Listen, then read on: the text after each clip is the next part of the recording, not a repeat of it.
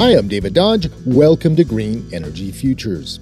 Canada wants to get to net zero by 2050. But what will it take to get our electricity grid to net zero?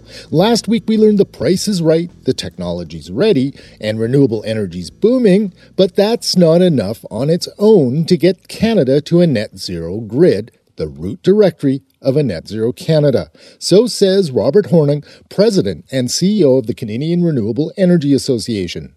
What we want to see is to have our electricity system decarbonized by 2035 and use a couple of tools to do that. Implement a clean electricity standard federally that sets a greenhouse gas emission reduction sort of intensity for electricity generation, which should be down to zero by 2035, and also ensure that carbon pricing is actually fully applied in the electricity sector. Right now, existing natural gas plants in Canada are largely sheltered from the carbon pricing. The key principle, says Hornung, is finding the lowest cost pathway to the net zero grid we need.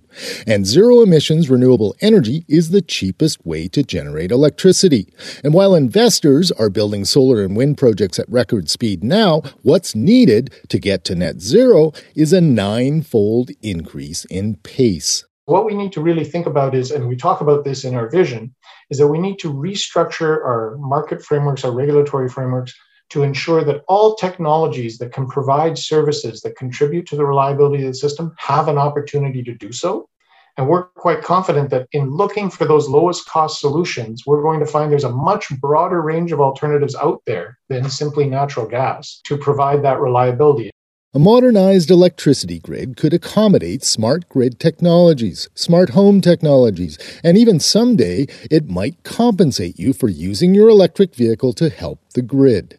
Alberta's market pays for energy only, and while solar and wind are booming, there's no way to pay for services such as smart grid technologies and energy storage. The Alberta government just last week introduced new legislation which for the first time seeks to define energy storage in legislative terms so that it will be able, so that it's then possible to develop a regulatory framework that will allow it to participate in these markets going forward.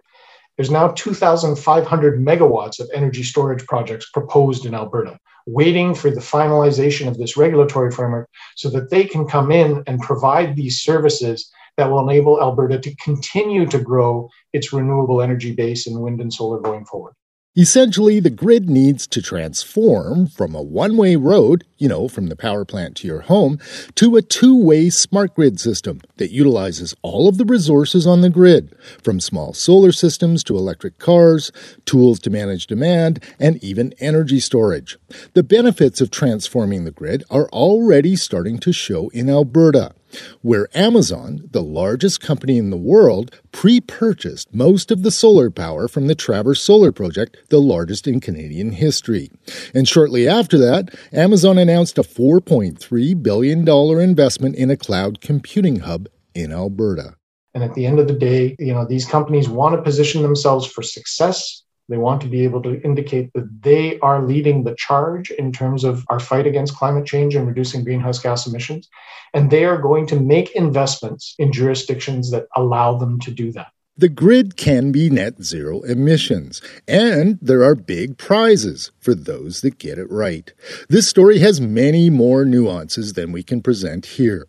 Check out our full 45 minute interview with Robert Hornung at greenenergyfutures.ca. For Green Energy Futures, I'm David Dodge.